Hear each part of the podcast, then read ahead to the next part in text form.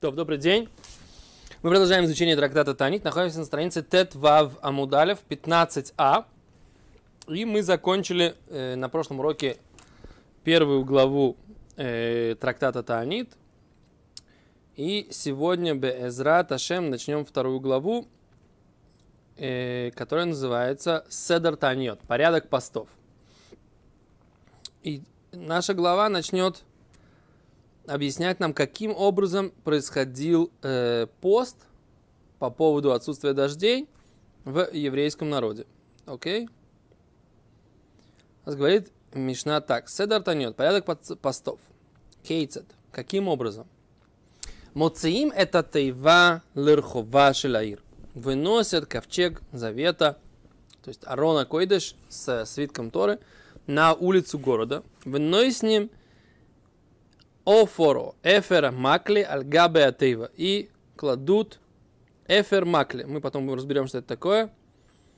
Это либо прах, имеется в виду э, грунт какой-то, так сказать, э, берут немножко грунта, его им посыпают на ковчег.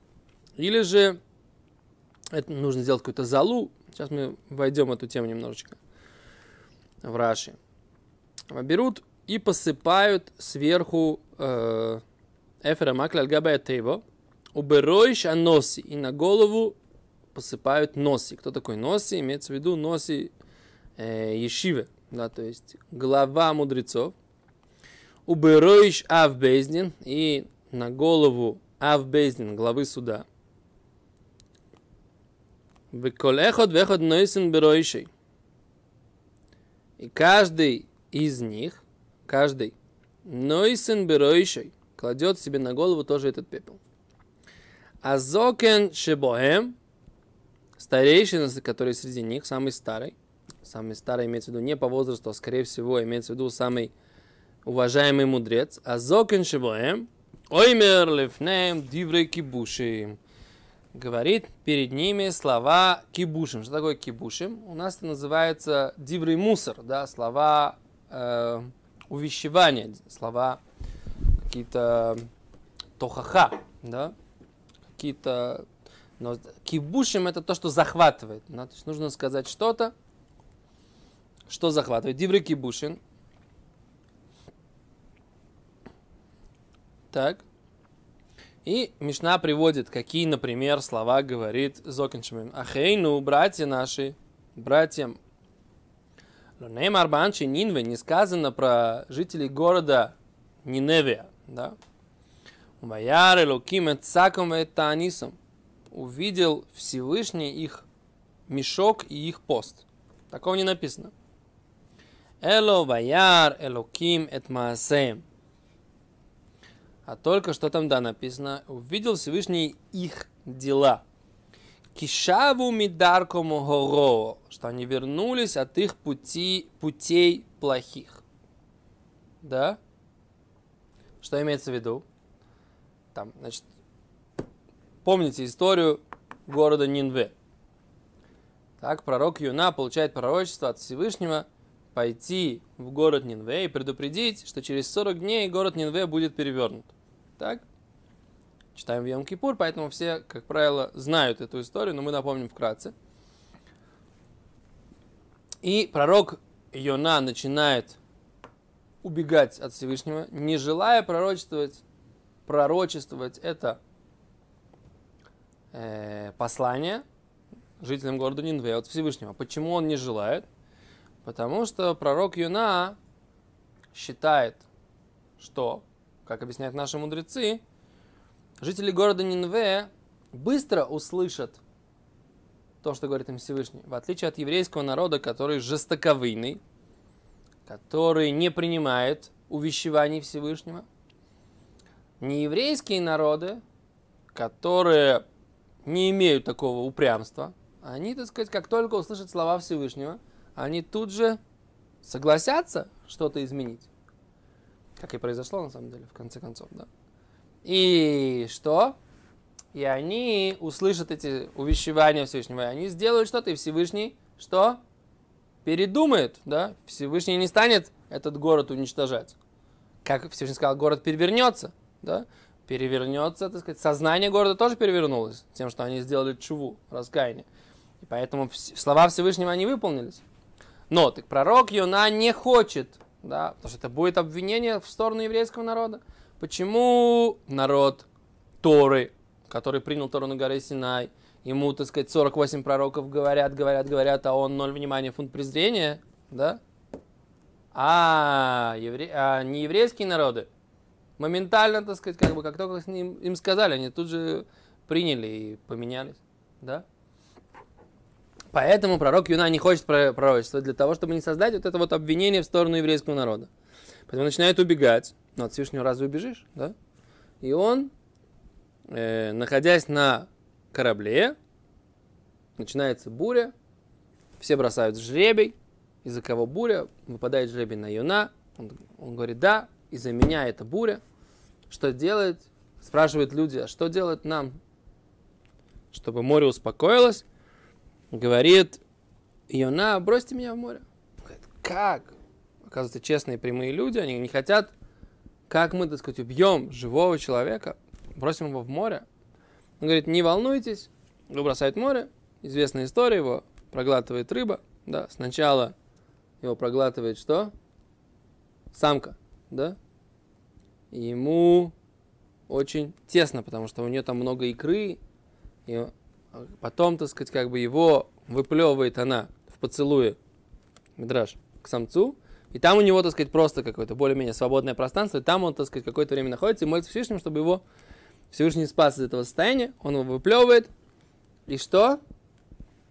И его э, выходит на берег моря, у него есть, Рабыцах Зильбрет рассказывал, поражение от желудочного сока, он тяжело страдает, прикрывается от солнца, поскольку лучи солнца разъедают его рану, прикрывается от солнца э, каким-то шатром. Этот шатер Всевышний показывает, так сказать, ему, что он ему забирает у него на один день, да, и он тем самым показывает, как ты, так сказать, не, вот этот шатер, который ты у меня забираешь, я у тебя забрал, ты плачешь, тебе плохо от него, а ты ничего не сделал для него. А у меня в городе Нинве много людей, так сказать, да, и много скота. Ты хочешь, чтобы они погибли все? Да, ты не, не относишься к ним с сожалением. И он говорит ему, иди и пророчествуй. И он идет и выполняет это пророчество. И что? И объявляет, правитель города Нинве объявляет о том, что будет э, пост, и будет что? И будет э, никто, ни скот, ни люди не едят, одевают мешки. И там написано, что они вернули все, что у них было украдено, то, что у них было на руках. То есть все, что они уже, так сказать, потратили, они не вернули. Но все, что украдено и у них на руках еще, а это они возвращают владельцам.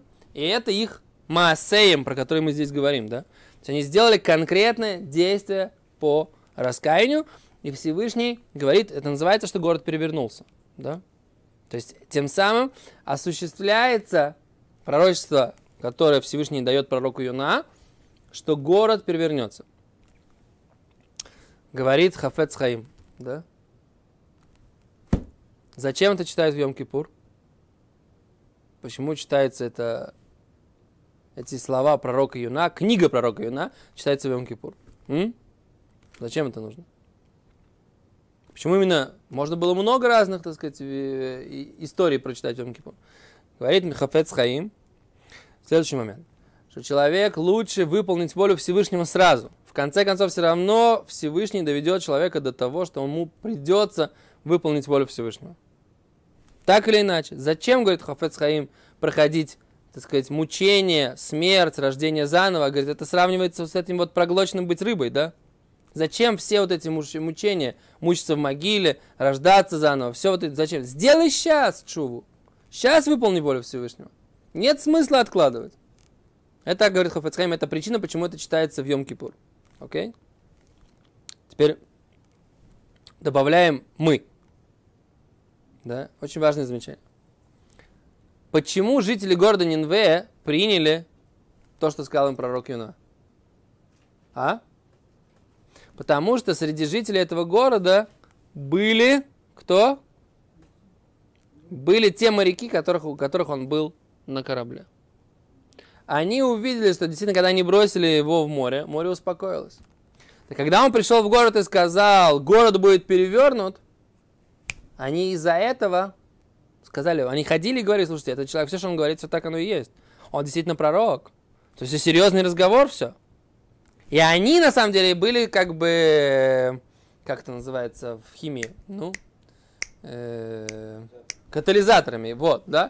То есть они были как бы теми, кто э, смогли э, действительно повлиять на этот город. То есть у них было, были конкретные факты, подтверждающие, что, так сказать, так оно и будет, как говорит этот пророк. Получается, что пророк Юна, убегая от Всевышнего, создал сам прецедент того, что что?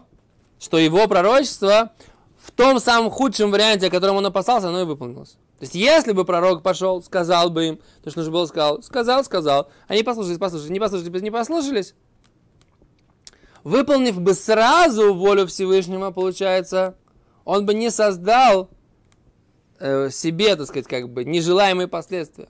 Тем самым, что он попытался ее не выполнить, он наоборот все сделал так, что как он опасался, так и получилось, поскольку он сам собственными руками сделал так, что воля Всевышнего выполнилась, и, и то, что он опасался, так оно и произошло.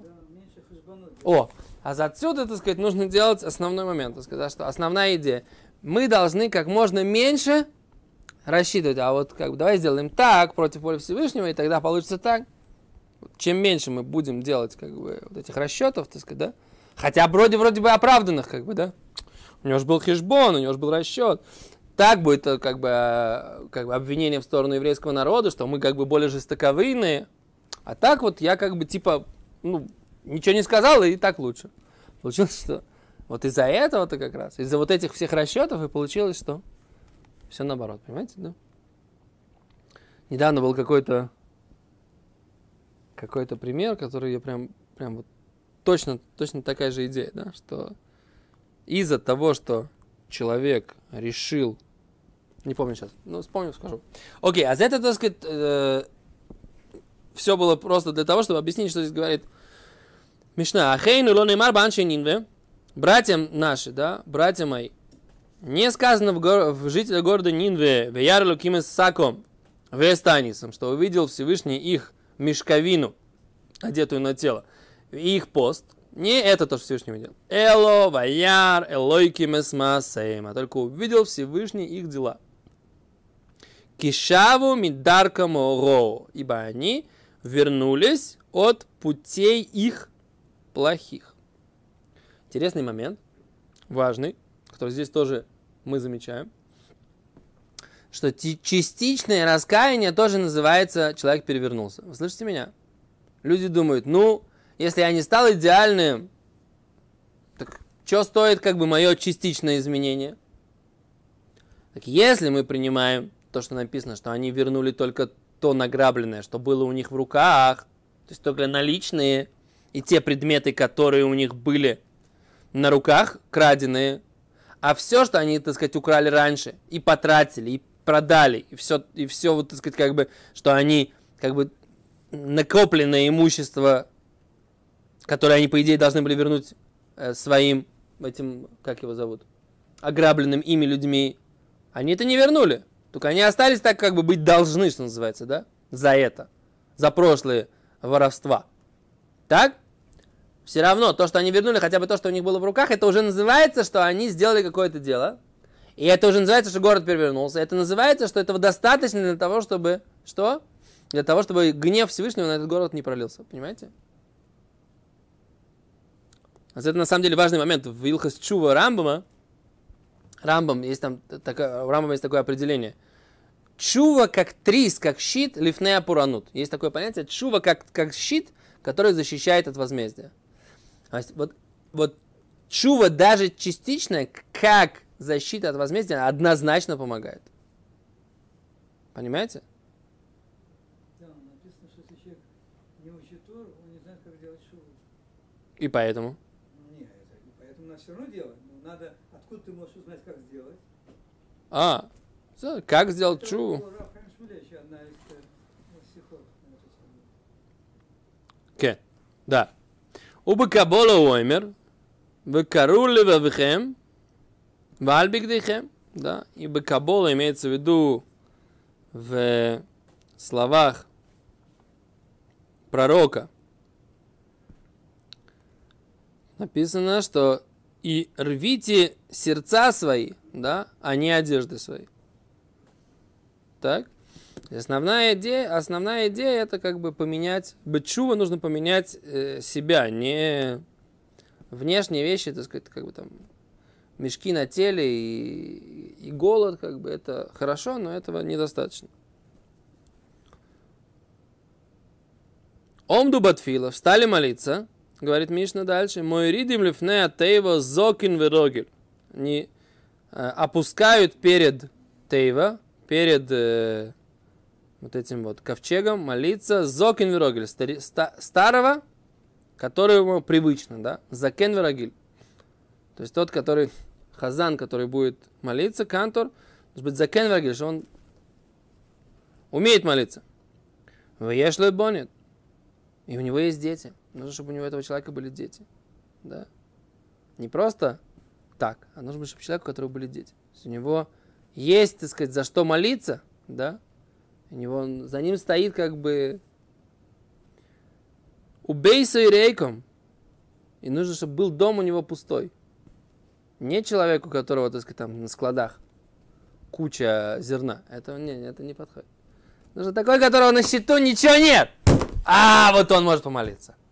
Тот, у которого на счетах, так сказать, там, в банках большие счета, он, он не может опереться на Всевышнего, да? Понимаете? А если у него в амбаре лежат, так сказать, там, тонны зерна, он понимает, что как бы, ну, конечно, надо помолиться за всех, но на самом деле, так сказать, детям нужно, чтобы у него было необходимость дать его детям покушать, а у него нечего.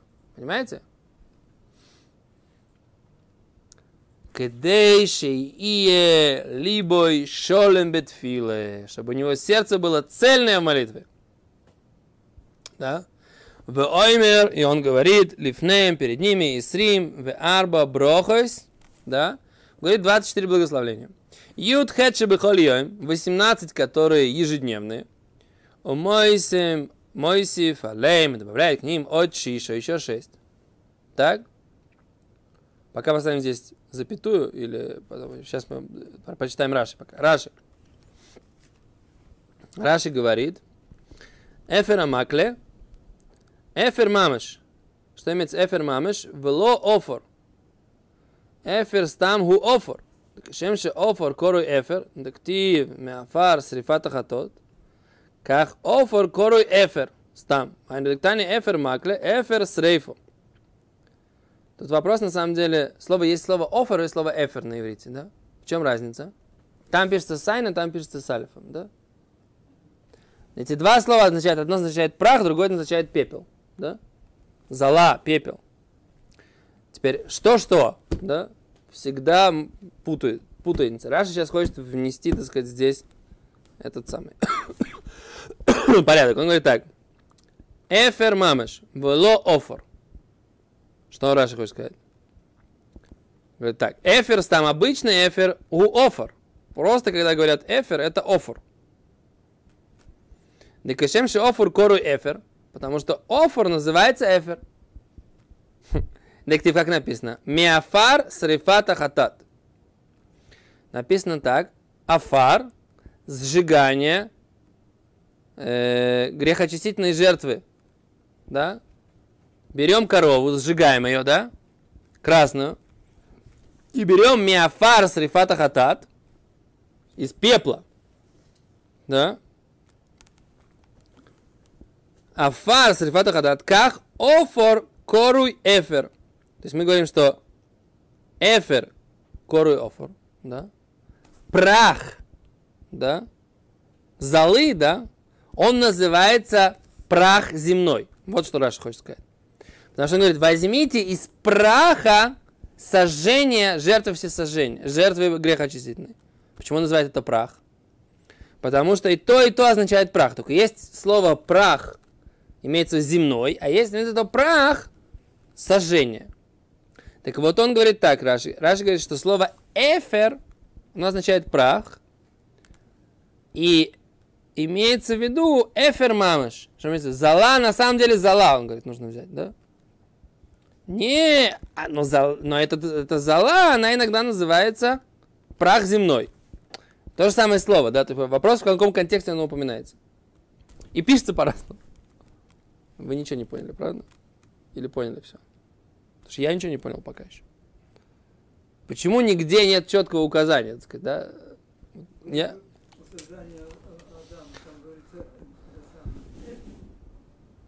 Там написано offer. Там написано сайном. Да. Афар Адама. Афар Адама. Афар это значит прах земной. То есть он взял грунт, Всевышний взял грунт и добавил э, водички, еще немножко что-то вдохнул, так сказать, да, замесил, как бы, да, и получился человек. Да? Теперь, э, так вот, но Раши говорит, ну тогда непонятно, почему написано про сжигание красной коровы, это написано тоже афар сайном, точно так же, как и в создании человека. Ари, можешь дать хумуш брейшис, хумуш, хумуш бемидор, пожалуйста. Авраам говорит, я и то, и другое. Я... Афар веб. Шкоях. Доктор, вы, вы, давайте пойдем с вами, да? Вы сказали, что, что написано, из чего Всевышний создал человека, да? Давайте пойдем с вами. Значит, вот оно, создание человека.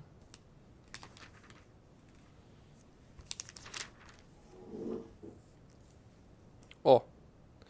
Ваицер Ашем Элоким Эсаодом Офор Мин Хаодомо Сайнем. Афар Мин Адама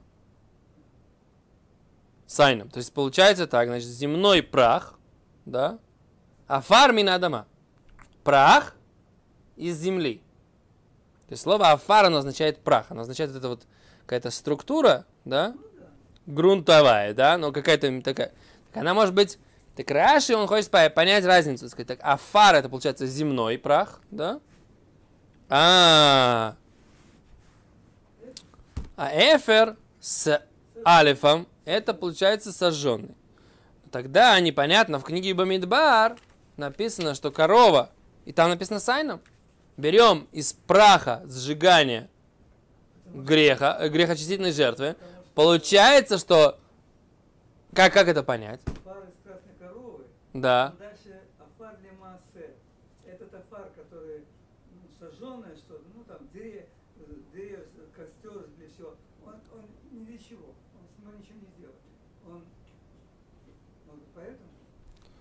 А Раша здесь говорит так, что на самом деле это означает, что зала иногда называется тоже прах. Это то, что он хочет сказать. Что зола, она тоже называется в Торе словом э, עפר. Да, עפר. Хоть и с алефом, но... С айн.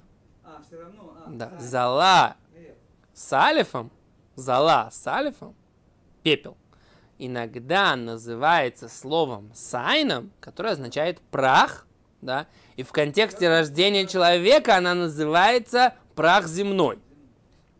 Но здесь же, да, Раши хочет сказать, что они берут залу, да, и залой, не как я сначала объяснил, да, залой они себе, так сказать, кладут на голову, залой. Говорит, а эфер мамыш, вылофор, и не прах, да, несмотря на то, что кишем офор кору, э, э, Шеэфер коры офор. Иногда зала называется прахом, да? Как написано, возьмет он из праха сжигания животного. Иногда бывает, что офор, то есть прах земли, да, он тоже называется эфер. Да. Опять же, если это и то, и то прах, то все понятно. Есть структура, которая такая сыпучая, да. Иногда это прах, который создан как, как продукт сжигания, продукт горения. А иногда это, это как бы земля, это грунт, который взяли. И то, что Граш говорит, «Вахайну диктани эфер макли, эфер с рейфа». Маза эфер макли, говорит, это сожженный эфер, прах сожжения. Но если бы, говорит Раши, было написано просто эфер, не эфер макли, мы бы думали, что это прах имеется в виду землей. Эфер макле гнаю йойсерми офрустам. Положить пепел – это больший позор, чем положить грунт земельный. У Магимора Мифарша Гимара объяснит, почему они это кладут. То мы на этом сегодня поставим э, запятую и продолжим с завтра.